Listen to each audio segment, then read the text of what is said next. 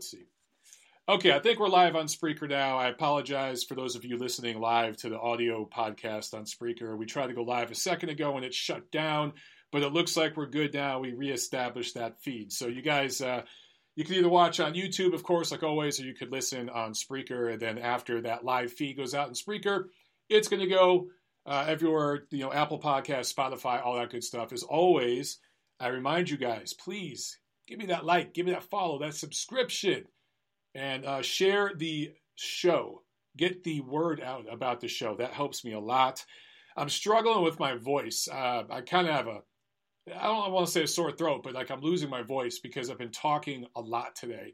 I've been on the phone with a lot of friends and family members. Some of it's boxing related, some articles I'm writing for ringtv.com, which should be out this week, so you can uh, look for that stuff. But uh, also, just some of the things that are going on in the world and in the country. Um, over this past weekend. Tiffany and I spent the weekend on curfew. We literally were not allowed to leave our house after 9 o'clock p.m. Saturday night. Saturday night. You know, we had worked in the yard all day and done stuff here in the house, and we were not allowed to leave our house. We could have been arrested because there was a curfew in our neighborhood here in Atlanta. Uh, so, you know, because of assholes out doing some really messed up shit that had nothing to do with the tragedy that took place recently in Minnesota that should have never happened. Um, you know, some officers on the force who should have never been on the force, career losers who were allowed to uh, murder a man, um, are hundreds of miles away from that, and idiots uh, wanted to make some shit about them, and because of that, innocent people like me and my soon-to-be wife were stuck at home on curfew all fucking weekend. So go figure. Uh, but you know, hey, me just expressing that frustration, that's going to trigger some of you out there. That's the world we live in right now. Hashtag 2020. Gotta love it, baby. 2020 just keeps getting better. Anyway, guys, uh, phone lines are open. Again, open discussion today. Whatever you'd like to discuss. And of course, you guys watching uh, live on YouTube, get in the chat. And, um, you know, anything you guys want to talk about, get it in there. Anyway, um, so look, uh, next next Saturday, June 13th, is my 41st birthday. So there will be no show June 15th, that Monday. So we'll have a show next week. And the week after that, we won't have a show. I'll actually be out of town. Uh, Tiff and I are just getting out of town for a few days and trying to get away from everything and just unplug for a few days to celebrate my 41st birthday. So just wanted to give you guys a heads up. I'll give you a heads up again next Monday on next Monday's show. And uh, as far as boxing goes, we are getting back to it, guys. Slowly but surely, we're getting back to it. I've talked about this a little bit recently. Uh, we have a few club shows coming up in June, and basically, you're going to start getting Tuesday and Thursday night fights from Top Rank. Now, some of these shows are not necessarily great. A lot of these shows are um, showcase type of, type of fights, right? Showcase type of fights mismatches, however you want to word it. And I understand a lot of your frustration about that. I don't think mismatches should ever be defended. I don't like showcase fights. In this situation, I'm kind of willing to give it a pass. And here's the thing, guys if you don't want to watch Shakur Stevenson fight this Puerto Rican cab driver on Tuesday, what is it, uh, Tuesday, June 9, then don't watch. Don't watch. You know what I'm saying? But you don't have to watch. You're not being forced to, but if you want to watch, watch. Me, I'm kind of interested. I'm going to watch, not necessarily because I'm just starved for boxing or starved for sports. There's plenty of old school fights I can punch up and watch. I'm interested to see uh, just how it looks, just the way that they shoot everything, the way everything's lit, the studio setup, the audio, the acoustics of it all. I'm kind of morbidly curious and that's why I'm going to be watching more than anything else, is just to see the way they do the show. I want to see how it looks, how it sounds, how it feels. And then we're going to talk about that. So I'm sure a lot of you guys are going to watch the shows coming up on June 9, June 11. And then, uh, again, unfortunately, I won't have uh, a podcast that following Monday, but maybe I'll do a rant video or something before I head out of town for the weekend for my birthday. Uh, a couple of you guys asking my age. I, am going to be 41. 41. Not, I think one of you guys said 44. Nah, so um, I'm going to be 41 years old. And um, yeah, man. You know, I think you know, I think I'm looking all right for my 40s. I think I'm getting around all right. Super chat pledge from Trent. Thank you so much, Trent. I appreciate that. He says, "Yo, Mike, have you checked out six foot seven Uzbek heavyweight Jalolov yet? I feel he is the only heavyweight prospect that can compete with Dubois. I haven't, dude. Let's look this dude up. Let's see, Jalolov, Jalolov, BoxRec. Let's take a look at this guy. All right, Uzbeki professional boxer, 25 years old, six foot six. Hey, what do I say about these Uzbeks? Oh yeah, oh no, you know what? I've seen this dude. Hell yeah. Now I'm just checking out the picture.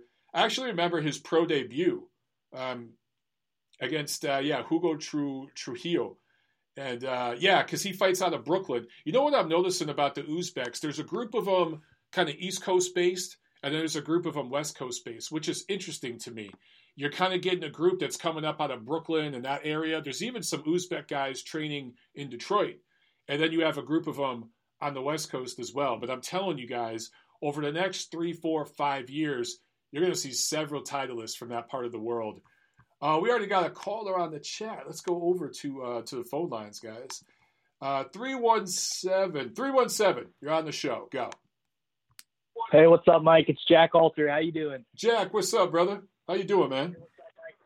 I'm doing good. Uh, I'm about to get my license in a month. I know I'm 18, but I'm about to get awesome. my driver's license, man. awesome, dude. Congrats, brother. Yes, sir. Uh, people keep talking about politics. Some guy asked if you don't mind me sharing what political side you fight, fall on. I, I just said, excuse me, I just said the smart side because, um, you know, a lot of people. I saw something recently, uh, and people can't hate me for this. People were saying uh, Trump said that he's uh, he's more hated than Lincoln, and people were like, "Oh, you're, you're not more hated than Lincoln." And then I'm just like, "You, you all are hating on him." They're like saying, "Oh, fuck you, Trump." You're not more hated than Lincoln, and then he exactly like proved their point. So I just thought that was something interesting that I saw lately. Dude, there's just there's a lot of hatred in general out there, man. Like, um, I just I, I kind of sat back. I didn't tweet a whole lot this weekend. I just kind of sat back and looked at Twitter and watched what people were tweeting and posting on Instagram, Facebook, all of it.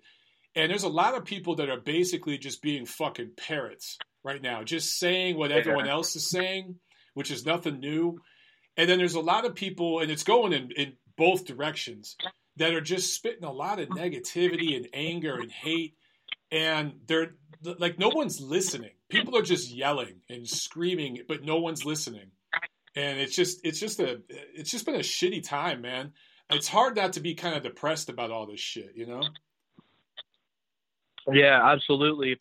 Um, but one thing I've been doing, I've been like redecorating my room, and uh, a little while back, my dad got me all these old boxing magazines, and I open up the front page like uh, like like Boxing Digest, old school Boxing Digest, if you flip like the front cover over to the very first page, there's like little fight posters. I, th- I think you knew that. Mm-hmm. And uh, I've just been hanging them on my, on my wall like you do. So that's awesome, dude. Yeah, man. dude, yeah. You know, yeah, a lot of, like in situations like this where everyone's just burning the fucking planet down, the best thing you could do is something positive for yourself even if it's something as small as improving your room, improving your house, improving your body, improve all those things are positive and they end up building up and improving the community. And if more people would just focus on themselves and getting their own fucking life together, we'd all be better off. But that's yeah, cool, bro. Um, that's cool. On... Uh, what were you gonna say? No, I was just saying that's cool, man. I love old school magazines and like get them up on your wall like I got here in the studio, bro. It's just inspiring to see all that every day. You know what I'm saying? You'll love it, man. Yeah, yeah, absolutely. Um, I've been watching some Inoue recently, and you know it was really heartwarming. I don't know if you've seen it. So like, you remember that fight, and just an amazing fight. Like, like if you're super hardcore, like them hugging at the end after such a hardcore fight will like make you cry. Like that, Hell like yeah, that bro. stuff was so that fight was so beautiful. And then you talk uh, about Inoue's fight, fight with Donaire, right? Yeah. Yeah. And then uh, Donaire like promised his kids to give him the uh, trophy, and then Inoue lended him the trophy, and I saw the video. I remember that. Saying, that was the sweetest thing I've ever seen in boxing history. That was just the nicest thing I've ever seen. That Inoue would do that. Inoue is a true gentleman. Nonito Donaire is just a true professional, and he started this whole VADA, you know, uh, clean sport thing. He was the first man, and he paid for all that all that testing and stuff 24 7 365 himself he didn't just talk the talk he walked the walk and the way he conducted himself before during and after that fight with Inoue dude it just he's a yeah. hall of famer in my book the second he's eligible he's in you know according to for me he's awesome yeah um oh crap i just lost my train of thought last second Sorry, um, my bad, dude. That's me just uh, no, no, no, blabbing. No, no. Oh yeah, oh yeah, yeah. I remember now. Okay, so I was on uh, Lukey Boxing on Twitter, like the ITR podcast, and you were on there, so you know, I know you know who it is. Mm-hmm. And um, you're gonna think this is so stupid. He said that. I was like, yeah, Inoue's like my top in my top five pound for pound. You know, Inoue's a beast. And then Lukey was like, well, I think that Inoue's a knockout waiting to happen. And I was like, what? Like, hey, you know, how do you figure that? The one thing about well, I, I may I don't know. You're like how he gets that you know thought, but may, maybe it comes from the fact that you can touch Inoue, and I think a lot of people thought that Donaire was shot going into that fight with Inoue, but I remember telling everybody this fight's going to be competitive. This fight's because people thought he was just going to destroy Donaire. And I told everyone, man, Donaire's been fighting at heavier weight classes. He's crazy experienced. He's the best, most experienced opponent Inoue has fought. This is going to be a tough fight, and it's going the distance. And people thought I was nuts. I wasn't the only one who said that, but I was one of the few. And like, I wasn't surprised. I was surprised at how great the fight was. It was even better than I expected, but I wasn't surprised at all that Donaire put hands on Inoue. Dude, he's got so much experience. He's been in with yeah. everybody. So maybe Lukey uh, is just basing his opinion too much on that last performance. I thought it was a great performance by Inoue. I thought it was yeah. one of those things that he's going to be a better fighter. I kind of look at that as like a smaller, you know, weight wise version of when AJ fought Klitschko. Vladimir Klitschko made AJ better, and he's going to be a yeah. better fighter because of that fight and his loss to Andy Ruiz. So I think it's the same thing with that fight with Inoue and Donaire. That Donaire fight that made Inoue better. Well, one of the things, yeah, man, that was such an amazing fight. But uh, one of the things that Lukey was saying how is if Inoue keeps going up in weight. So how would you feel like if Inoue fought like Shakur Stevenson at like 118, uh, 126? I mean, if that ever happened. Well, right in now, good, bro. well, Inoue is great. I, I do think that 122, 126 is going to be the cutoff. He's going to kind of be like Lomachenko do, where he's going to go up so much in weight. I mean, he's a more explosive puncher than Lomachenko, but he's going to go up so much in weight where it's it's going to count against him. I don't think there should be any rush for him to go up that high in weight. Shakur Stevenson's long and tall, cr- has crazy reach uh, for his weight and everything. I, I just maybe one day if that's a big fight or something, cool. But right now, dude, Top Rank has enough people at 118 and, and 122 for the monster to fight. And he's got to like really stake his claim. I, I, hope he stays at 118 for a little while, and then I hope he goes to 122 and stays there for a few years. He needs to hang around at one weight class and kind of like be the man there for a while. You know what I'm saying? Yeah. You think? Uh, how would you see Inoue versus Rigondeaux? what weight Rigondeaux is at 122 right now.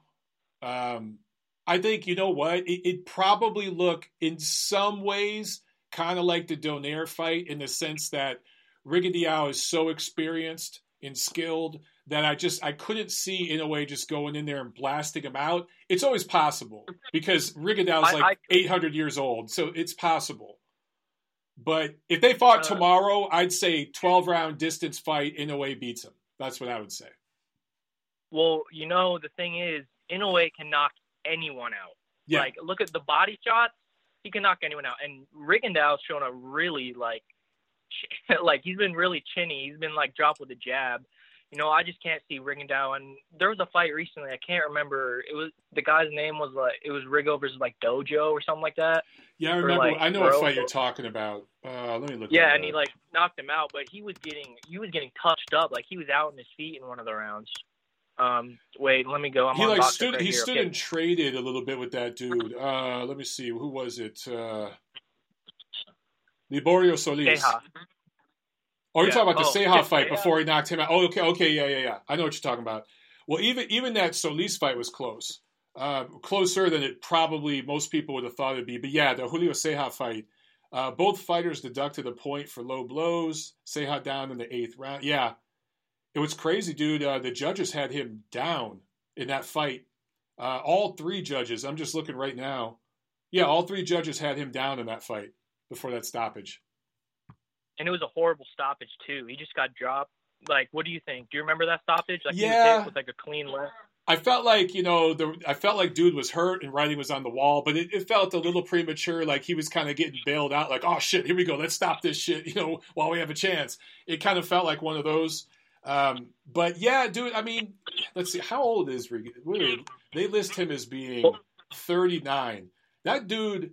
I'm turning 41 in a week, and I look way younger than this dude. So I don't know about the 39, uh, but I, you know, yeah, dude, I could see in a way possibly moving up and stopping him. It's just, uh, and, and you know what? If something like that did happen, let's say that fight will never happen, number one, because of the, the politics involved. But if it did, it would be a testament to, again, that fight with Donaire, where he learned from that. You know, he kind of learned on the job. He could take the lessons learned in that fight and apply it to somebody like Rigondeaux. He really, really could. Yeah, I'm gonna say uh, I want to give someone else a chance to call, and I'm gonna bring up everything I'm saying is completely like different topics. But uh, I was talking to Lamon like how um, I was saying, who were you gonna fight anyone after you knocked out Klitschko? And he said, uh, not a lot of people wanted to fight me. And I'm like, what about Holyfield? And he said, Holyfield would fight anyone. Oh, yeah. Well, he said Holyfield would fight me, but Holyfield was like his idol. So, uh, but he said Holyfield would fight like Godzilla. Like Holyfield would not duck anyone ever. So, what do you think True. about that? Holyfield wanted to fight Klitschko. He wanted to fight Vladimir. Uh, they, they there were talks about all that, but the Klitschko's respected him too much and didn't want to do it.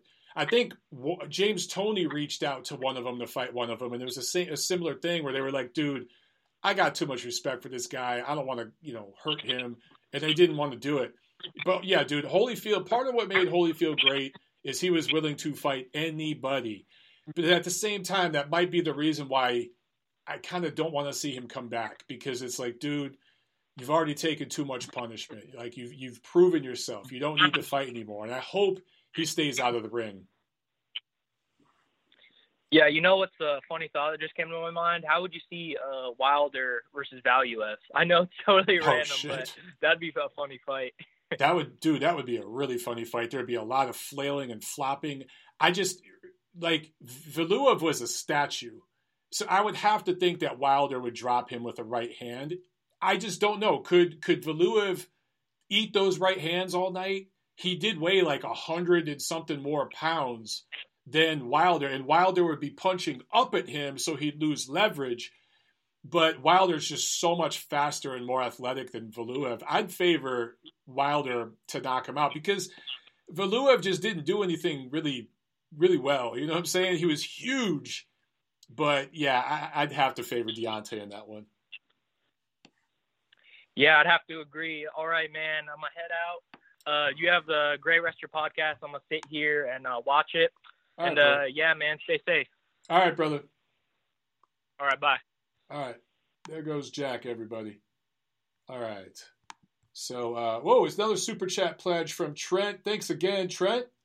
He says, Yo, what are your thoughts on Yeleussinov? Very good looking prospect. Very good. That dude will win titles.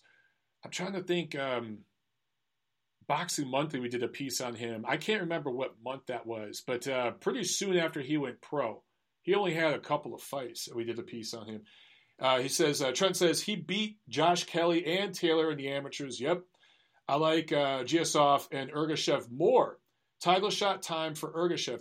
I don't think Ergashev is ready for a title shot yet, but don't sleep on Yeleussinov. I'm telling you right now. I'm to look up his. Um, I want to look up his amateur record because there's more guys that he beat. Because I want to say he was World Series of Boxing as well.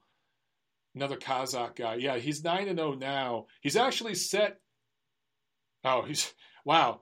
Uh, set to fight Julius Indongo next April. I'm just looking at BoxRec, guys, and yeah. Uh, whoa, let me make sure. I, don't know what I just did right there. But he's set to. He's on the schedule to fight Julius Indongo uh, April 17th, 2021, at the MGM National Harbor, Oxon Hill. That's really odd, man. That's got to be a typo. Anyway, yeah, World Series of Boxing. He was in the World Series of Boxing as well as a good amateur record. And he fought on the Kazakh team, which crushed it in the World Series of Boxing, obviously. But uh, that dude, I'm telling you, man, Southpaw, welterweight, five foot ten. That welterweight division that's being dominated by American PBC fighters, eh, five years from now, I don't know. You got guys like Yeleussinov coming up. You got, uh, of course, Vergil Ortiz, top rank. You know, already has um, Terrence Crawford there. They got a couple guys that are going to be moving up from 140. That PBC stronghold on uh, right now on the welterweight division, guys, that, that's going to go away over the next five years. But Yeleussinov, 2012 Olympian, 2016 Olympian. That's where he beat Kelly, and he beat Giyasov as well to win the gold. Uh, that dude, that dude's legit, bro. That dude's legit. Wow. So yeah, okay. I, for whatever reason, BoxRec, I'm just checking it out, but BoxRec has a card slated for Saturday, April 17th, 2021, at the MGM Grand National Harbor Match Room. Eddie Hearn. So Eddie's already lined this up with the MGM for next April. Holy shit. Uh, Regis Prograis is going to fight Maurice Hooker. Yeleussinov is going to fight Julius Indongo, which is a great fight for him in his 10th pro fight. Uh, Filip Hrgovic is going to fight uh, Journeyman, but he's going to be on that card. Wow, that's crazy. That Uncle Eddie, he's got shit scheduled way out next year already, next April. Craziness. Okay, where was I before Jack's call? Good call, Jack. Good call. I talked to you guys Friday about uh, Ivan Baranchyk fighting Jose Zepeda, July 7th, Las Vegas. Do not sleep on that fight. That fight will deliver. Okay. Some of you might not be too familiar with those names. You might not know too much about them, but seriously, seriously good matchup. I see Hamed in the chat said that uh, that card was already penciled in. Yeah, Hamed, I, that card was supposed to happen this spring, and it got. I, I'm just I'm giving Eddie Hearn props for scheduling that out. I mean, next April, dude, that's almost a year from now. So he's got a card on the books like way out there, way out there. That's pretty impressive, man. That is pretty impressive. Okay, um, you guys know about Errol Spence, Danny Garcia, of course, that's coming up. Uh, you're going to get uh, Lomachenko Lopez. That's those are both going to be pay per view. So uh, CJ Duncan in the chat. What's up, man? With the super chat pledge. Thank you so much, CJ. He says Montero, be well, brother. Salute to you and Tiff. Same to you and Vicky, man. Um, I hope everything is uh, safe there in Las Vegas. Unfortunately, things got a little crazy here in Atlanta, and we were on lockdown this weekend. We've we had two months of lockdown because of a virus, and then this weekend Saturday night and Sunday night we're on curfew because of idiots smashing shit. And I'm thinking, you know, I was I was telling Tiff, I'm like, baby, we were we spent all weekend working in our yard. I told you guys, you know, the yard work we're doing, and uh, I'm like, we're improving this house, we're renovating this house, which is going to add give added value to our community. We we've only lived here in Atlanta for like a year, and we're already adding value to the community here as newbies here. We're, you know, increasing the value of this home, which is going to help this community. The tax base goes up. That's going to help the kids and the schools, the funding for the schools, all that. And we're being punished because of some dumb fucks who want to go uh, loot a cheesecake factory. Did you guys see that? I tweeted about this girl who looted the cheesecake factory.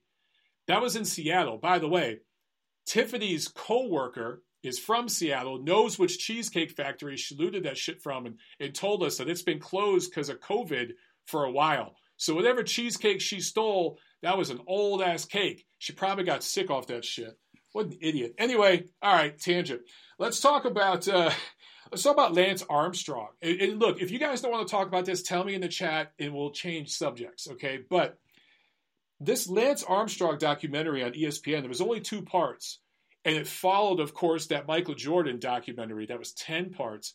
So this wasn't as in depth But I thought it was very, very interesting because there are definitely parallels between Lance Armstrong and Michael Jordan. Not in terms of being cheaters, I'm not saying that. I'm saying in terms of their, they're almost sociopaths because they're so competitive. They will do whatever it takes to win. You know what I'm saying? They're, they're literally sociopaths. Michael Jordan included. He's a, he's a sociopath. I'm not saying that to diss the dude, but it's it's legitimate. And Lance Armstrong was for a while the Michael Jordan of of uh, bicycling. And by the way, I don't know dick about bicycling. I don't know shit about it. But I knew who Lance Armstrong was, and that's the whole point. Even people that never watched basketball before know who Michael Jordan is, right? And Jordan really changed the game as far as like how the NBA marketed its product, how athletes marketed themselves as like, you know, with sponsors and things like that.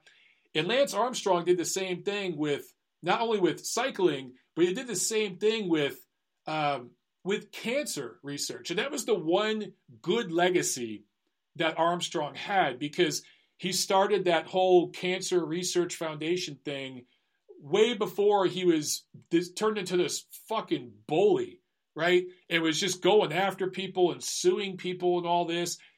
He actually did a lot of good and raised not just millions, but literally hundreds of millions of dollars to help people in this this cancer world. So he did. He's such an interesting dichotomy. He's such an. I tweeted today Lance Armstrong is an extremely interesting case study in human psychology because he's literally yin and yang at the same time. He did a lot of good work for the cancer stuff. He actually made it not cool. No, it's not cool to get cancer, but okay to publicly talk about it. And they talked about that in the documentary. You guys have seen those tweets where you'll see someone who just got done with chemo, right? And they'll be leaving the hospital for the last time.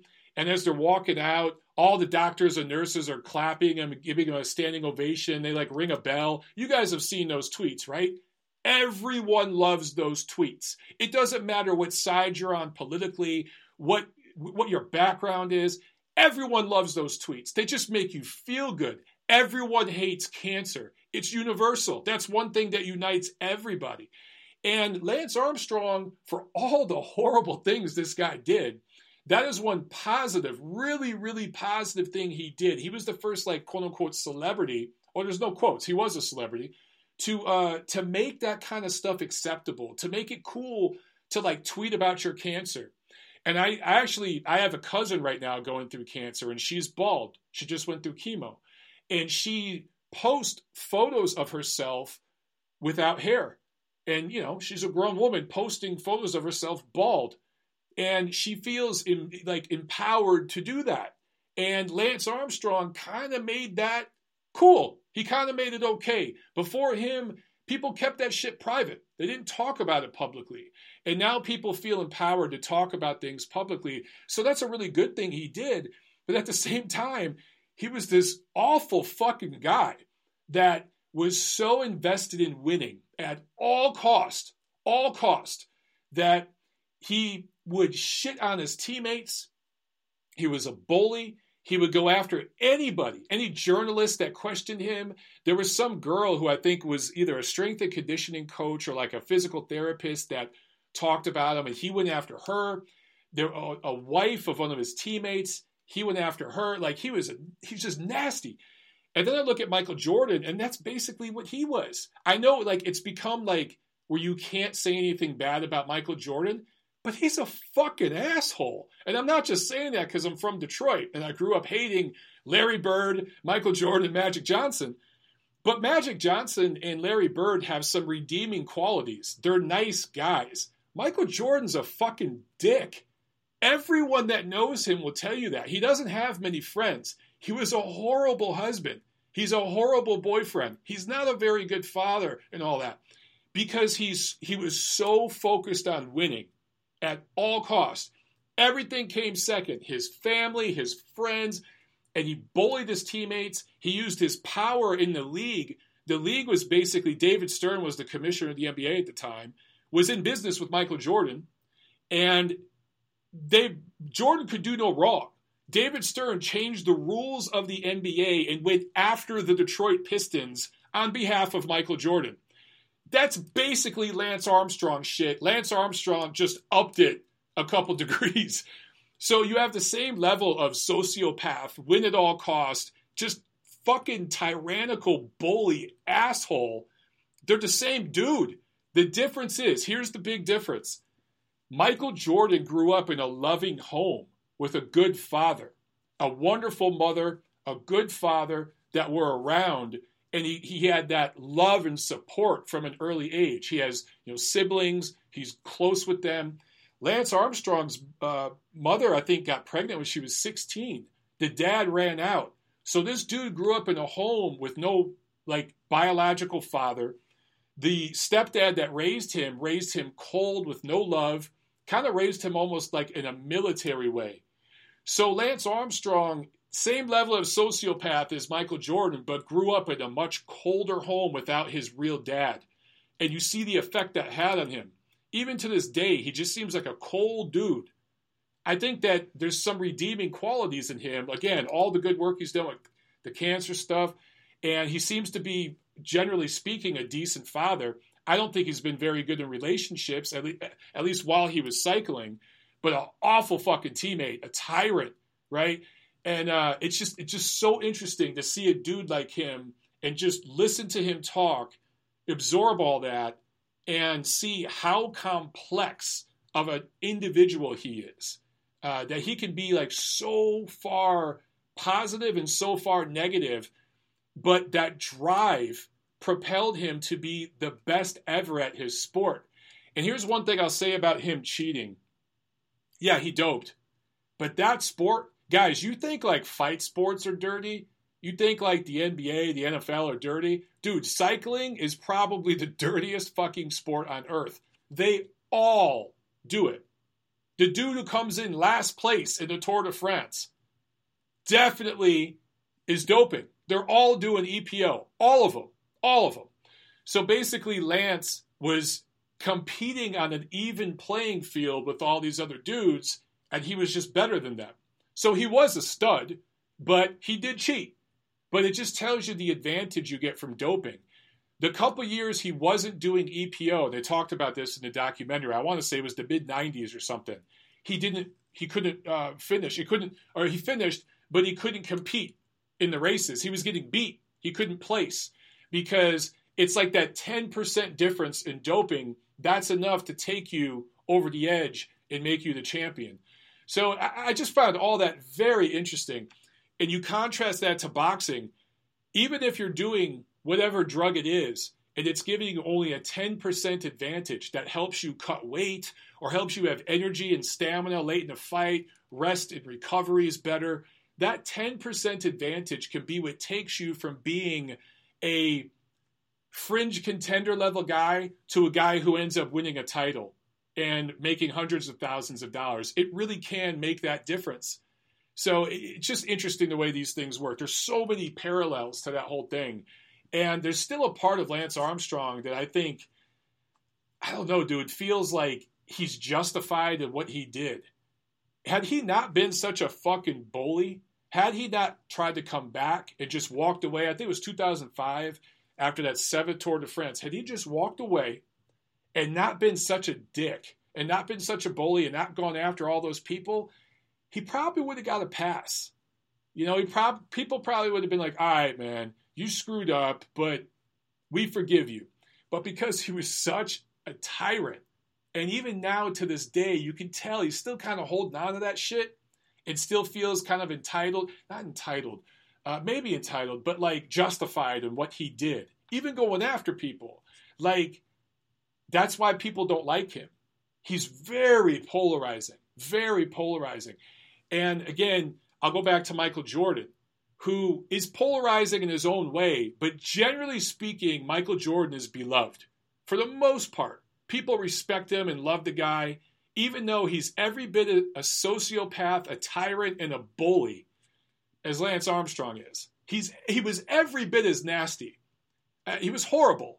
The things he pulled, right? Look at Isiah Thomas in the, the Dream Team in 1992. Again, I'm from Detroit. Full disclosure, but if you guys don't think that shit came from Michael Jordan, you're crazy. That's why Isiah didn't get in the dream team. Christian Laettner should have been off. Isiah should have been on. But because Michael Jordan ran the NBA back then, the way Lance Armstrong ran cycling for like a decade, uh, Jordan got his way. And uh, anyway, just interesting parallels. I love human psychology and just digging into stuff like that. And it kind of brings it full circle. Jay Perez in the chat says Isiah was a bit of a douche too. Yeah, he was. Okay, I'll fully admit that. You guys, I think I've told you this before. I uh, Isiah Thomas was my hero growing up. I love Thomas Hearns, and, but Isiah was my hero. I had every Isiah T-shirt. My walls had a bunch of Isiah Thomas posters. He was my idol. He was my favorite player. He was my favorite person.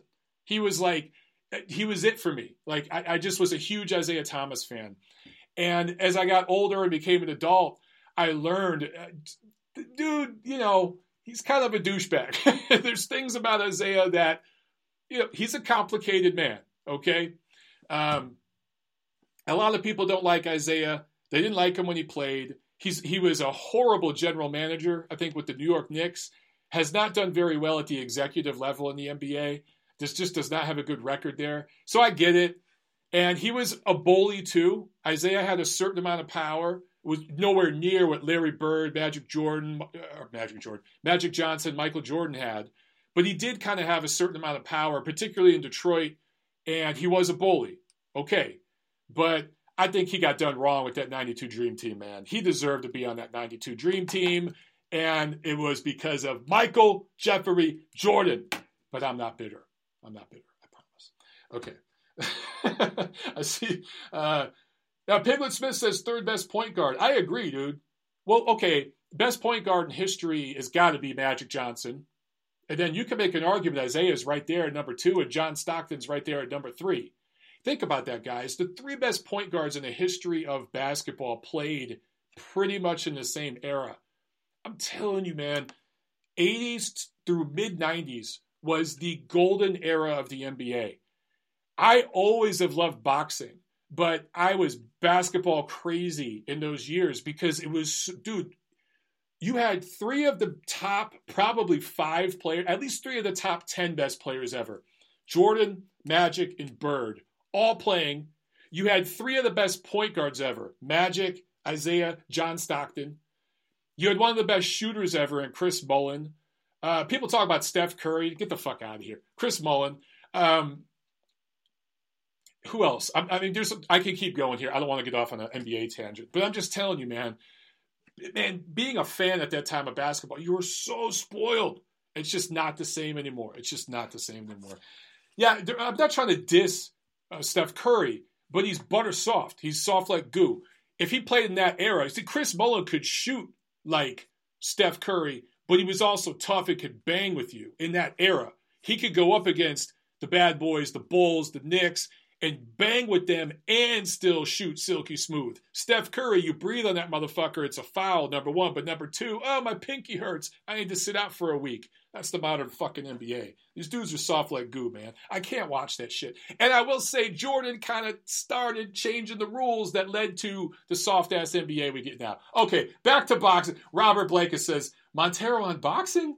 Okay, I'll start talking about boxing again. Uh, actually, guys, there's no other news right now. I mean, in terms of boxing, that's it. That's it. So I don't know what you know. You guys want? I mean, look, man. I talk some NBA. I talk some cycling. uh, do you want to talk about these protests? Do you want to talk about these riots? Because I have some opinions. But uh, all right, Mike Mendiola in the chat says I got some breaking news. Mike, cool. Mendiola, uh, is that you calling in, bro? I'm going to jump over to this phone call. All right, 317, you're on TNC. What's up, Mike? It's Jack again. Jack, I thought that was you. I was like, 317, that's Jack. What's up, man? Well, was there any other callers? No, no, no. There's no. Hey, Mendiola says he's got breaking. Okay, he's going to text me in private. Okay. All right, man. Text me later. No, go ahead, Jack.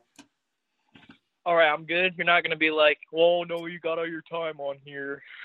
no, hey, man. I said open discussion today. So whatever you guys want to talk about, we'll go as long as you want. I'm chilling. So go ahead, man. All right, so kind of like unrelated, but like Canelo posted, maybe this is the breaking news this guy was talking about. He posted how long ago was it? Um, on his Instagram, 33 minutes ago. He says, uh, "Gotta go to translation."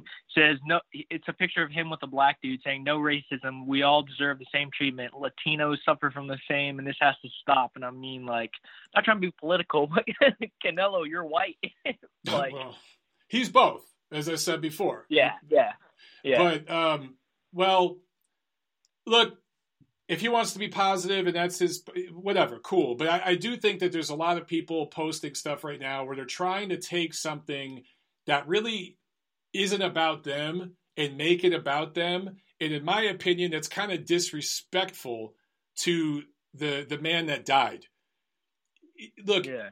this isn't about you dude this is about a man who lost his life stop trying to like trivialize what happened to this guy and make this shit about you and uh, Canelo's wrong. The statistics do not back up what he said in regards to uh, interactions with police, arrest rates, and th- those sorts of things. Um, know, the, the statistics show that it does affect one group more than others. And for him to try to lump himself in with that, and by the way, he's a privileged multimillionaire who doesn't even live in America.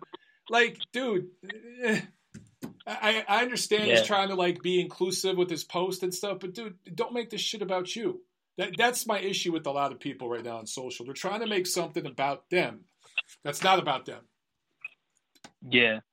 Uh, Jay Perez said Canelo probably been bullied for being a white, red-haired Mexican. He you was think? apparently. You think? Yeah. So I'm, you think you think he might be insecure about being a white a white dude who's got red hair because he got picked on his whole life by the mestizo and Indio kids in his neighborhood? You think? Come on, man. Of course he yeah. was. yeah, there's a 24/7 thing about like Triple G and uh Canelo like before their second fight and they asked like about street fights and Canelo said like someone was making fun of me or something like for having red hair and he said he like pinned him on the ground and then his like sister uh picked him up and was saying, Canelo, you're gonna kill somebody. And then Triple G was like uh, asked about a street fight, and he was like, he was like, uh, you know, I uh, I was in the car and a guy got out and he wanted to fight, and I uh I walk over. I'm like, oh, you you on street you on street fight? You on street fight, my friend? yeah, yeah, yeah. And then they're like, what happened next? And he's like, it's not legal. yeah, dude, you want to no, talk about friend... street fights in that part of the world? Shit. No, no, my friend literally said he said Golovkin probably killed him. Shit. Well, I'm not going to put anything on record. I, hey, I'm just saying the, the the street fights over in that part of the world. That's a whole different level of street fight. You know what I'm saying? Um, uh, you know, a lot of people think that there's some tough badass because they go throw a brick through a Starbucks window. Uh, you're not a badass, dude. You're you're a pussy. So uh, anyway, anyway, yeah. uh, did you see? Yeah, did you see Jon Jones walking around? Uh, that's what Piglet Smith said. Did you see Jon Jones walking around stopping vandalism? Lol, they were so scared of him. Yeah, I so the that. thing is, people. So go ahead. No, I was gonna say I saw that. I saw that. I've I've seen a bunch of stuff on Twitter, videos that the news is not reporting. They're only reporting certain elements of this whole thing there's a lot of stuff going on that the news won't talk about. Yeah, uh, a lot of my friends are going to like the dangerous part. I'm from Indiana, right? And I'm literally telling you, I'm like in the safe, like top 30 safest cities in the world. like, no, like, well, America, like for real. So, but they're going all the way down to Fort Wayne. They're literally like taking their phones, just recording the riots. I'm like, how like stupid can you be to go down there and actually like put your life at risk?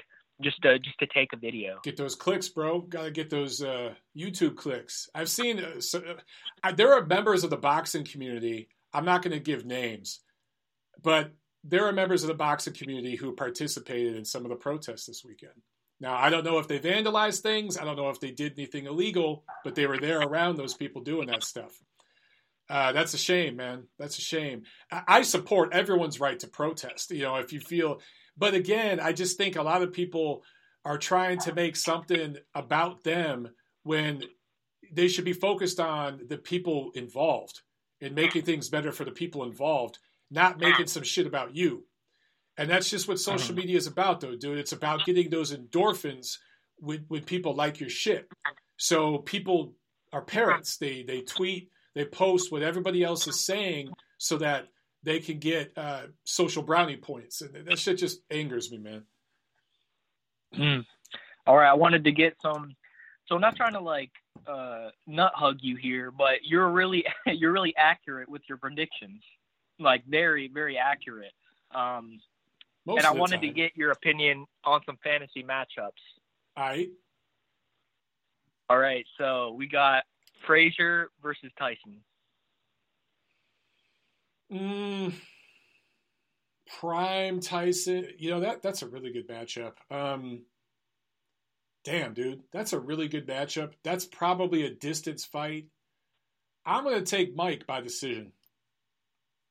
Yeah, well, the thing is, we saw like Frazier against Foreman. He's just this come forward fighter, and like Frazier's not as like defensively good as Tyson, and I just think Tyson would actually like roll through him. Actually, like being honest, like and Frazier's an amazing fighter, but just style wise, I think Tyson's horrible for him. Yeah, I the style. I mean, can't really compare him to Foreman, but um, just Tyson kind of did a lot of things that Frazier did, only better. Just more explosive, faster, more athletic. And Frazier, because of the era he fought in, and because he has a legit W over Ali, I know this is going to sound blasphemous. I think some people overrate Frazier. I think Frazier was a great Agreed. heavyweight, great heavyweight, but I think some people overrate him because they got to justify that Ali Ali's L to him. It's just the reality, but that's just my opinion. I thousand percent agree. Um, no Tyson to Floyd Patterson never existed. That's what Captain Crotch had said. No Tyson. Oh, because Cus D'Amato. Yeah. Oh, okay. All right, 154, 2013, Floyd Mayweather versus Gennady Golovkin. Ooh. Can I Uh, can I say something here? Oh, go ahead. Go ahead. All right, so the thing is, do you actually think no, even though Floyd's like amazingly defensive, like amazing defensively, do you think he could actually like avoid most of Triple G's jabs? I don't think he could. His jab's simply too quick for like anyone. Well, I think he he'd time them. He he'd time them, and he he'd slip a lot of them. But I I just think size and energy and everything would play a factor in that fight. And if you have a 12 round fight there at 154 with that prime version of Golovkin rolling downhill on a older Floyd. I, I'm picking I'm picking Gennady in that fight, and I know a lot of people are going to disagree with that, but I just would. I just would. Now, um, yeah, dude, like just because Golovkin is not a big middleweight, but he'd be a he'd be a big 154, a big, powerful, sturdy 154. He'd roll downhill, and he'd have enough body work and different angles. He'd jab to Floyd's chest, and he'd also, when Floyd would make adjustments to that, he'd start jabbing to the shoulder. He'd start feinting. He'd start jabbing to the body. He'd start looping his shots up top. Uh, he has he'd had a, enough variety at that time with his size and his pressure style. I, I think he'd beat Mayweather at that time. I just do.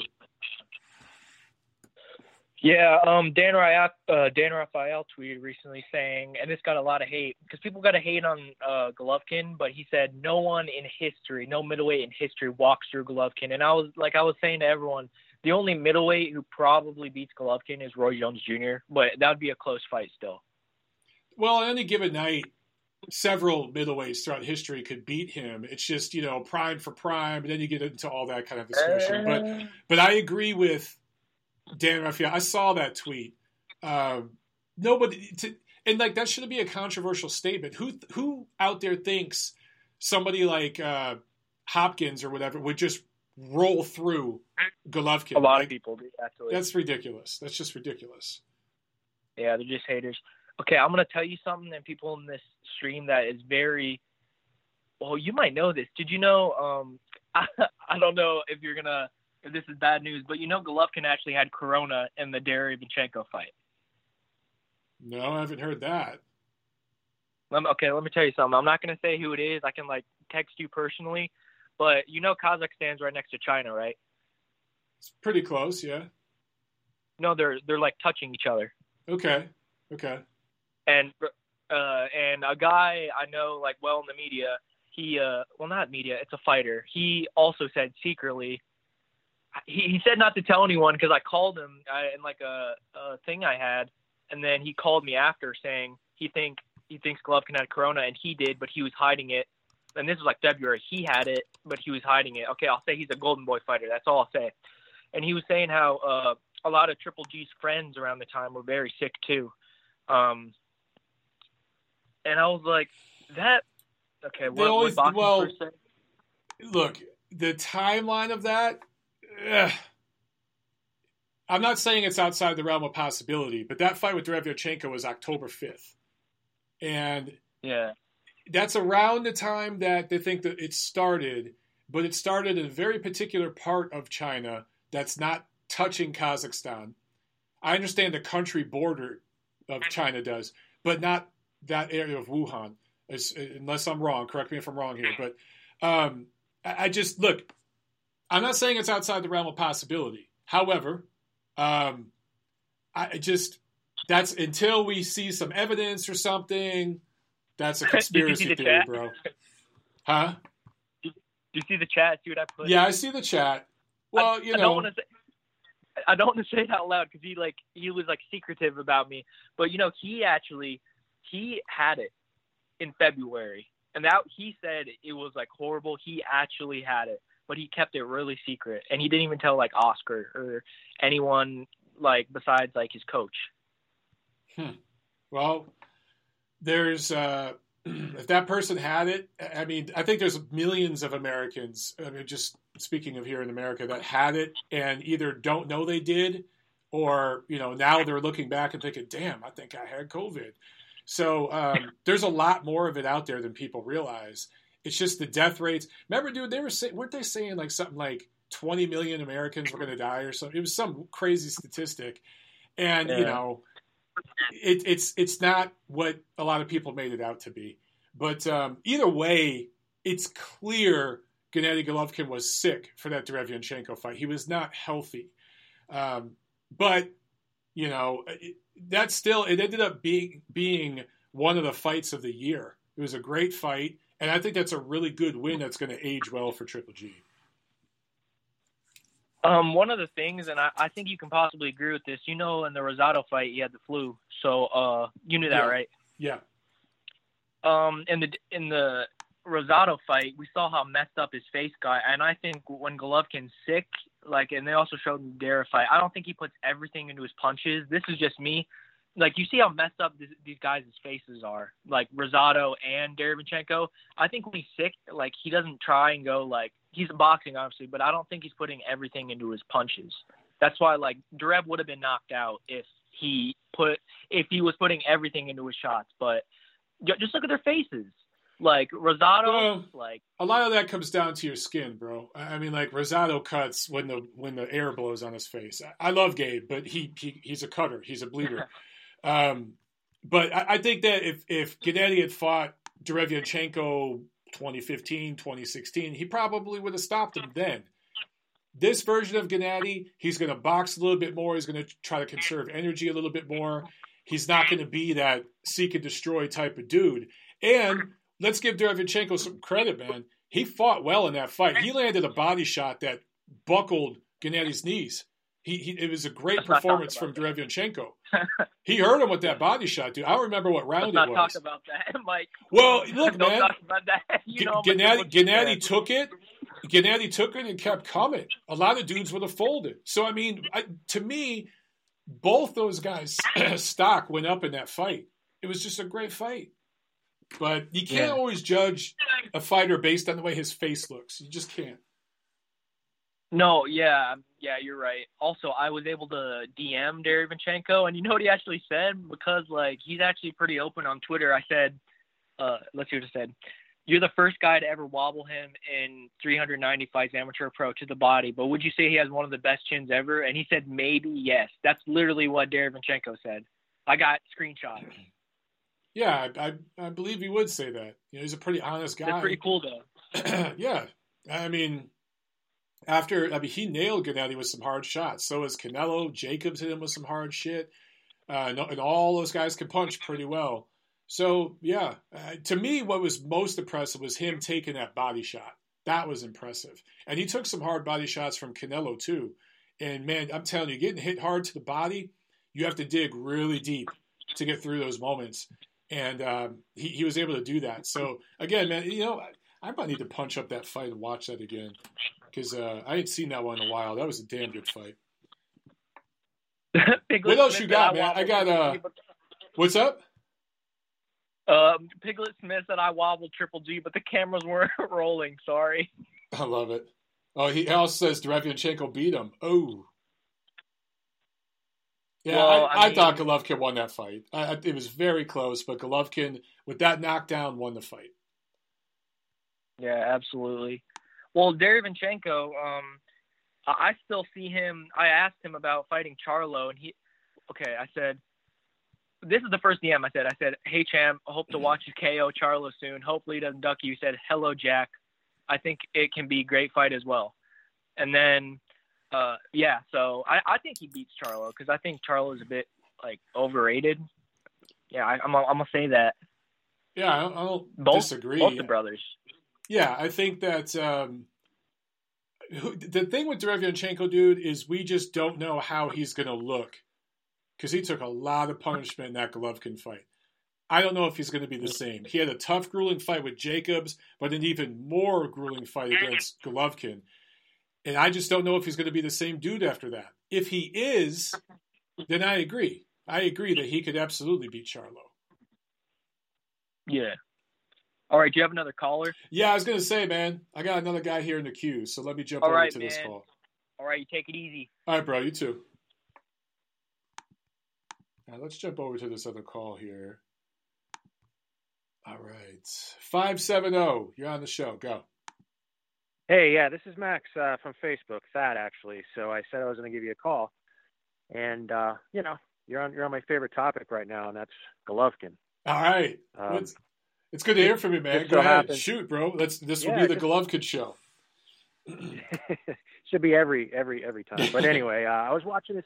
Yeah, I was bored this weekend watching this fight. Um, I've always respected uh, what this guy brought to the table, not only in toughness but skill. And and so many people underrate his skill level and his ring IQ. The way he generates power, it's through the art of shifting. And if you, I, I know you know what that is, but uh, Jack Dempsey did it and Roberto Duran did it.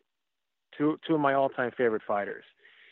They're able to get that power on the front foot and land from awkward angles with punches you would never think had the type of power on on those punches because it, it's just not natural to have that much power on on just punches that you would be able to generate power angles. Um, it's so insulting to hear that um, boxing fans would would think certain fighters like a Roy Jones would beat a Golovkin. I know we all have opinions, but it's my opinion that Triple G would walk down Roy Jones and he would break him down. Um, and that was steroid era Roy Jones. Okay.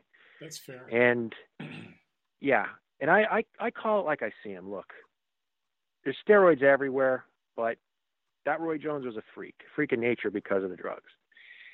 Um, well, there was a freakish amount of talent, though, too. Let's be honest. I mean, there was the steroids enhanced yeah. everything, but at uh, you know, one sixty. Like Barry Bonds. What's up?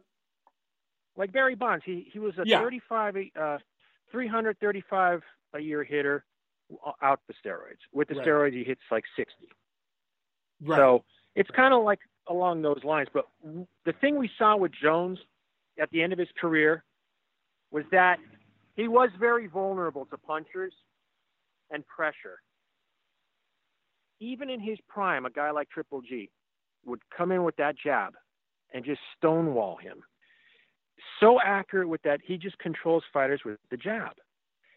And when you have a chin the way Golovkin has, even past his prime, and we never saw a prime Triple G fight in the United States. Because I watched some of his old fights in Germany, that guy was aggressive. He was like Roberto Duran, except 30 pounds bigger. So it's just painful to hear boxing fans that kind of underrate Triple G and not give him the credit where credit is due. Um, it's it's a thing of beauty if you're a boxing fan. Well, and I, I think it, it's one thing to look if someone has an opinion that Roy Jones beats Gennady Golovkin, or in your case, you feel Golovkin beats Jones. That's fine to have an opinion, but well, yeah, I'm cool with that. But like like as you said, for people to just discount the skill level, and I think this happens unfairly with a lot of Mexican fighters. Um, again, I'll right. go back to when Orlando Salido fought Francisco Vargas. That was an amazing right. fight with a lot of skill, a lot of brutality, but a lot of skill. And I saw people on yeah. Twitter dissing that fight, saying it was you know bum fights, two two journeymen, skillless brawlers, and I'm like, what, what are you watching, dude? Not wow. everyone's going to have the style of Pernell Whitaker or Floyd Mayweather, and that shouldn't be held against them. People have different styles, but dude, I don't know if you've uh, go to Lukey Boxing's channel, and okay, I did um, I, I did a show with him recently where he wanted to do a deep dive on Gennady Golovkin's career, and he he reached mm-hmm. out to me because he knew I was kind of along for the ride in LA during those years when Gennady came over here and it kind of blew up, and so he brought me on, and um, we just basically talked about Golovkin's career for like an hour, and one of the things we talked about was his skill set and the things he does that I think people just don't see when people think defense, they think Sweet Pea, they think Whitaker, and uh, obviously yeah. he was a genius. Okay, they think Willie Pep, he was a genius, but there's other forms of defense, and sometimes staying in the yeah. pocket and catching a shot, uh, and then yeah. shooting over your shot or whatever, that's a form of defense. You know, and, and so exactly. people I think discount a lot of fighter skills, and it's unfair. Yeah, and and the perfect example of what you just said was in the Danny Jacobs fight. Yeah. And you know, you guys spoke about facial damage. Golovkin was clean. His face was clean after that fight.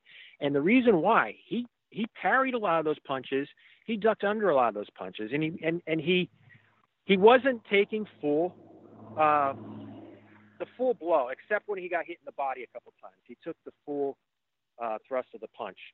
But that fight was a, a thing of beauty on Golovkin's defense and it, it's you know it's amazing how people can misconstrue that fight and say, oh well, it was a close fight, he lost this and that. I mean, these are just you know the, the typical boxing haters from the LDBC saying that, but he doesn't get the credit he's due. Um, it, it's just, and he was past his prime that uh, that time, and also he was outweighed about 20 pounds by Danny Jacobs that night. That was yeah. the infamous uh, 48 hour rehydration Right, the IBF. Uh, yeah, I remember that. Yeah. And I think that was also due to I think it was the St. Patrick's Day parade. They had to move the weigh-in early. So I want to say the weigh-in. Yeah. It was the earliest weigh-in I've ever been to. We had to get over there. Exactly. I think at like nine in the morning to set up right. and everything. Uh, it was really, really so. So Danny Jacobs had all that time, and it wasn't like he rigged this. this it was because of the yeah. parade, but it worked to his advantage. You know, it's not like Danny Jacobs' yeah. promotion said, "Oh, let's you know move the weigh in earlier." Uh, no, that was the mayor and everyone involved that needed to block off streets. But uh, yeah, all that worked to his advantage. And the, the one thing, you know, Golovkin, I think in that situation, Golovkin realized, okay, I'm not faster than this guy. I'm not taller. I'm yeah. not longer. Um, I, am older than them. I'm slower than yeah. him.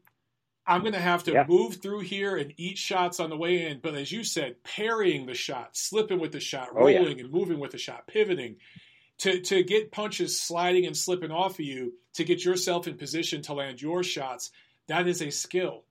It might not look as beautiful, and, and beauty is in the eye of the beholder, but it may not look as pretty to some people as Mayweather's shoulder roll, making a guy like uh, Robert Guerrero miss or Marcos Maidana miss. It might not look as pretty as that to them, but it's just as effective. Uh, it worked for Golovkin, and um, you know, people like and it's still working. It's well, well. let's see how he looks in this next fight. Thirty-eight year old man. he's an old thirty-eight too. He's an old thirty-eight. Yeah. But there's yeah. plenty of guys I mean, in the top ten pound for pound right now, or who are right on that bubble who have that sort of defensive style. Like you don't, not everyone has elite level head movement. I remember uh, going into the gym at times, and I'd try to do all this freaky head movement and shit. It's one thing to feint, but like I can't slip eight punches in a row with head movement. Yeah. And my coaches would be like, No. "What are you doing? You don't. You you're not that fast. Stop. Put Yeah, your hands and up another- and, and and, block the damn shot. Parry the shot. You know. and when you do that, you, you put yourself out of position. Okay, but Mike, like if you want to look at somebody who did that perfectly, was Mike Tyson. He would be able to come in, bob and weave, move his head, and make you miss. And when you miss, and even the other fighters would quote this, it's your it's your butt. Like if Yeah. you miss, it's over. Because then he's in a count. He's in perfect position to counter. Not a very small amount of fighter can actually do that. To put himself in a position after you miss and then lay into a shot with full power and get you out of there. That's what he did. Um, but he was that was a young man style, the peekaboo defense. Tyson's style was made for a young man, and, And a um, very that's fast, a very athletic young man. Not everyone can pull that off the same way, but that, there's different forms of athleticism. There's different forms of skill, and you know it's interesting you bring up Golovkin against Jacobs. I think it was it Daniel Geale that he knocked out while Geale landed a punch. I think it was Geale. yeah, right when he landed a punch. Yeah, But because Golovkin was in better position, because he had positioned himself, because he was on his front foot moving forward, Geale was moving backwards, you saw the difference in how those punches landed and the effect that they had. And that's an example of superior skill beating out inferior skill. Right there is an example of it. And it, it might not look as pretty again as, oh, I'm going to sit on the ropes and make you miss and then tap you a couple times and dance away. But he got the dude out of there. It was effective. It worked for him. It that that style doesn't age as well, though. I, that is true.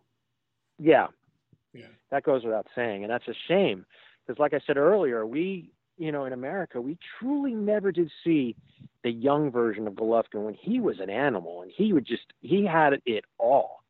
Maybe not as much experience in big fights, obviously, but just the sheer, like his his attack style was, was something to admire. I can't see many fighters in history holding up to that, at least in my history. I'm from 75 and on. Okay. But um, maybe the only fighter, you know, at least, you know, in, in our time that would, that would give him a battle heads up would be Hagler and James Toney, an in shape James Toney.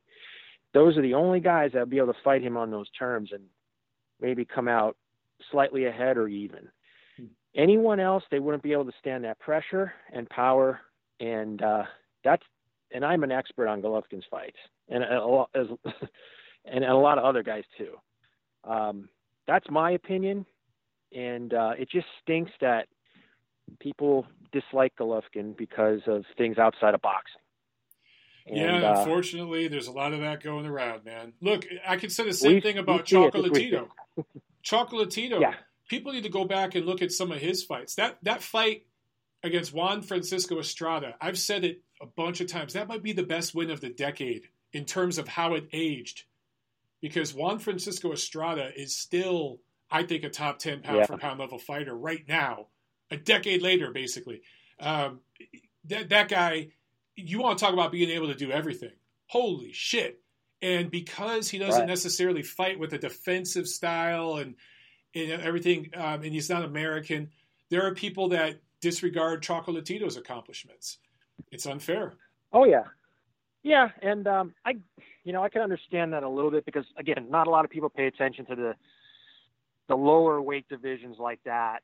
I mean, but again, you know, it, the only fighter that I could say I really appreciated below, like in that weight level range, was Chiquita Gonzalez Oh, yeah. and um, his fights against um, Carbajal. Mhm. And I got Carbajal on my wall back here. I gotta see. Uh, he's back Yeah. here. yeah, man. Yeah, Awesome fights. Um, but those were great fights, and and that kind of put those divisions on the map. That was the first million dollar fighter, Carbajal, in that weight division That's in right. history. That's right.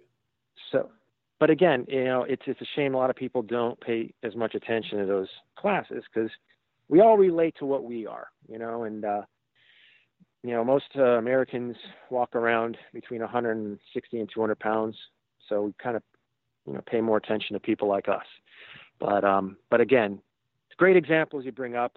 Um, I could talk Golovkin all day. I don't know if you have any more callers, but you know, I just really wanted to get that through to you. And, and one other thing, um, when you put Bob Bennett in his place at that uh, press conference, that was a thing of beauty. Not because, you know, it was, you know, shaming anybody. It's because finally someone had the you know what, the Keonis, to stand up and say, hey, this is BS. This is destroying our sport. This is making a mockery, you know, of, of our livelihoods. And that scorecard, she should not be allowed to ever score a fight in boxing again. And what they did to Golovkin that night, I mean, that's that's how it to say it's highway robbery is an understatement. Um, that kills a lot of our spirit as boxing fans to see that he was robbed of a victory against Canelo, and in his history, I don't know how it's gonna gonna age on that if if people are gonna ever really know what happened that night. But he dominated a Canelo Alvarez, who's probably a top three fighter right now. And yeah. um yeah. and that and that goes without saying. And to see politics get in the way, you know, of a, of a fighter's um, crown jewel victory at that age, at, he think he was like 35, 36 at the time. Yeah. I don't know. It, it just, you, you know what I'm saying. But, but for you to stand up there and give it to them without any, you know, recourse of action, because yeah, a lot of these people are political and they may, you know, say, hey, well, you're not going to get access to this event anymore. I just want to say, you know, that you're a stand up guy and we need more guys like you in the media in general, not just boxing. Thank you. Just in general. Thank you, brother. Okay. I appreciate that. So keep up the good work and just, um, you know, you know, just don't change your style or who you are, um, because politics, I'll tell you, it, it, it, changes a lot of people. I've seen better men bow down Yeah. uh, to the power, Yeah. and uh, we're we're in a situation now where that's you know truly, you know, on display. Absolutely. So again, great show, and uh, you know I'll be talking to you again soon. Thanks a lot, man. I appreciate it. My pleasure. Have a good night, brother. You too. Right. Great call. Great call. Awesome stuff, man. Awesome stuff. All right, guys. Um, well, I see. Uh, well, now we got everyone arguing about Golovkin and Canelo in the chat. You know, one thing. One thing about that fight, um, regardless of all the politics and all the buildup, and seeing decades of work by a person get taken away from him, what should have been his signature moment by an inept, if not corrupt, organization. Um, it's the 2020 hindsight people are having now. Because now people with agendas are going, oh, I scored that first fight for Canelo. No, you didn't. Shut up. No, you didn't. Okay. Uh, I, I remember get, one thing I do that might be a little different than other members of the fight media. I actually look at the comments section and not just on my stuff.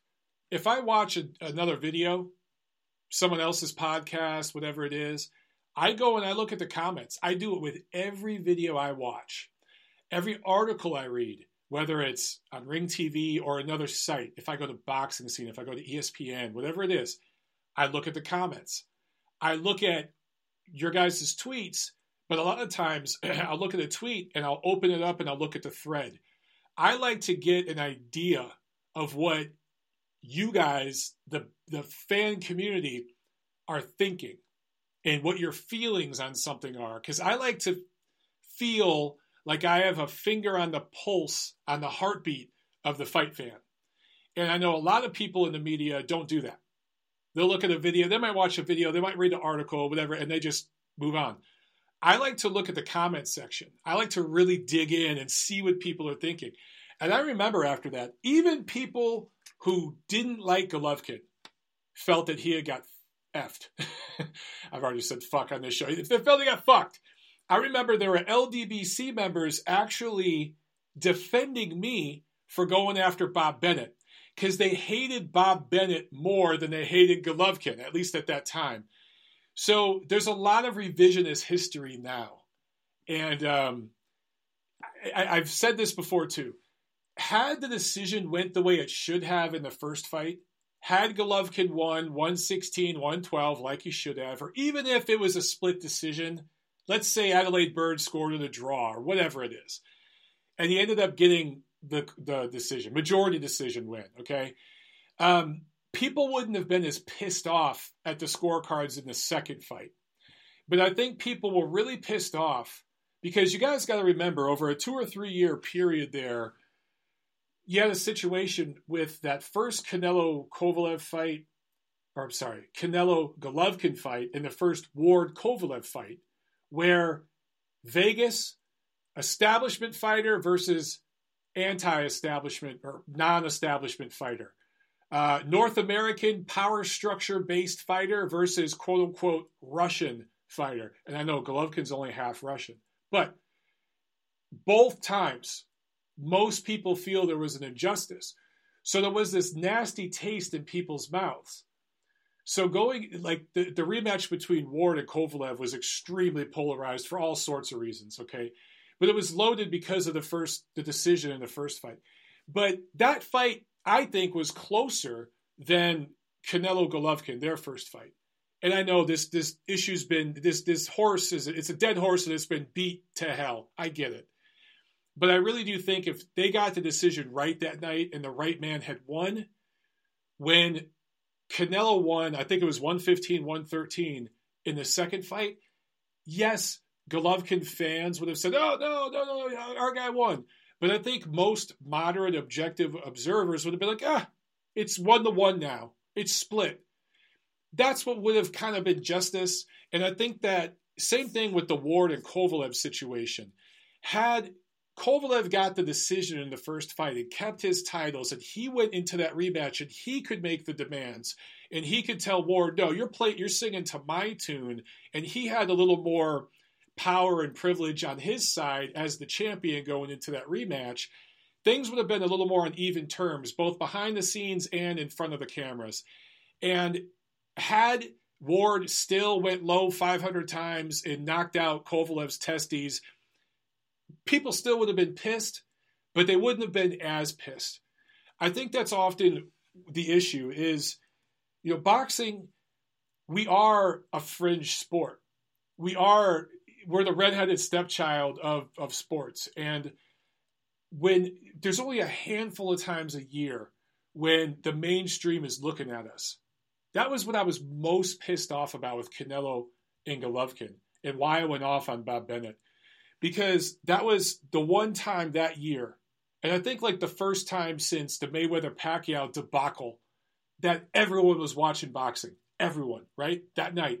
The biggest event in sports that week, maybe even that month, not boxing, in sports at that time was this fight. It was the biggest sporting event of, of that time.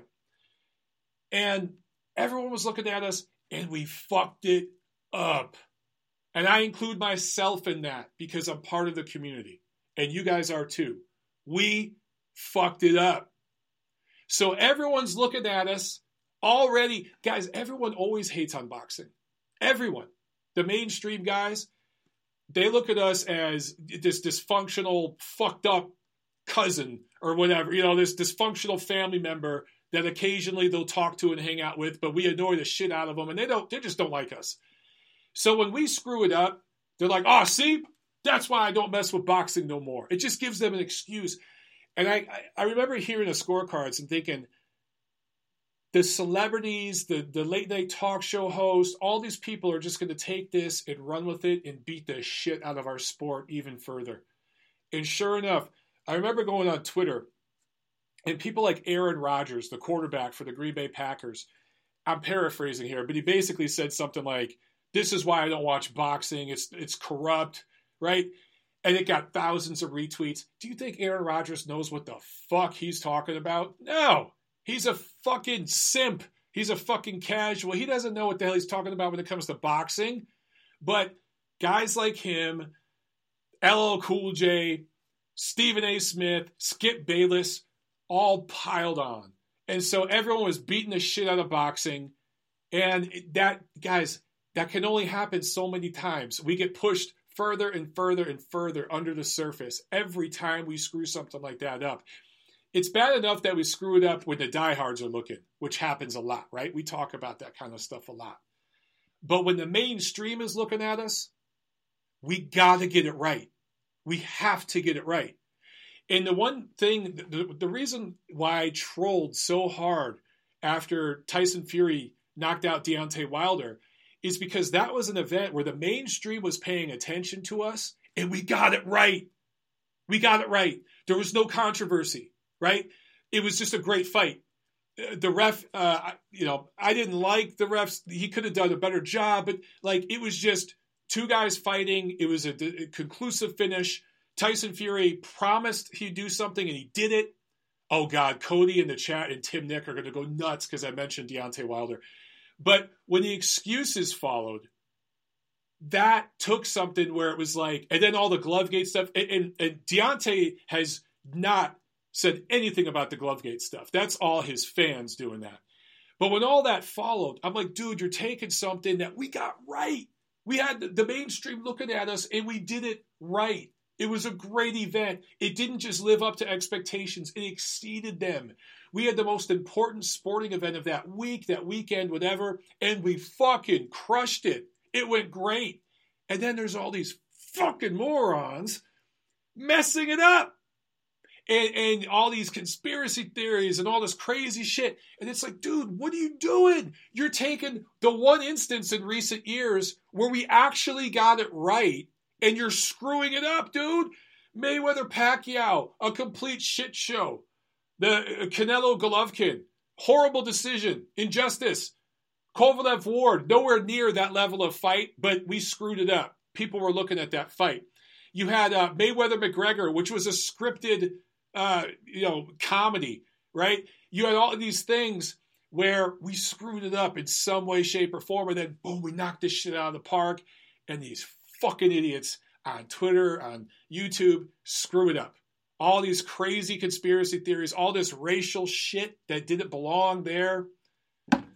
Damn it. So even if the commission and the media and everybody gets that shit right, assholes on YouTube will screw it up. So on that note, uh, keeping in uh, line with everything else that's going on in our country right now, we'll just end it on that. We've been going here for about an hour and a half. I uh, hope you guys enjoyed the chat. I see a bunch of you are arguing now in the chat. That's awesome. Keep at it, guys. Have fun. Keep that energy. Uh, I know uh, there's two guys. Tim Nick, I'll go ahead and uh, give you a shout out, and Cody8804. If I mention Deontay Wilder, oh shit, they're going to lose their mind. So the, the, the comments on this vid are going to be fun. Anyway, guys, let's go ahead and let's get that outro music playing. You guys know the song. You know the song. There it goes. All right. So, um, look, if you guys want to hear about some of the, my thoughts and feelings on the protests, the riots, and how I stand on all that stuff, um, let me know. Let me know in the comments section. Tweet me, DM me, and maybe I'll do a rant video on that subject later this week so I can keep it real specific. So if you don't want to hear about that shit, you ain't got to watch it. But you guys know I have opinions and I don't mind sharing them. Anyway, guys, I'll see you at the fights. Take care of yourselves, take care of each other.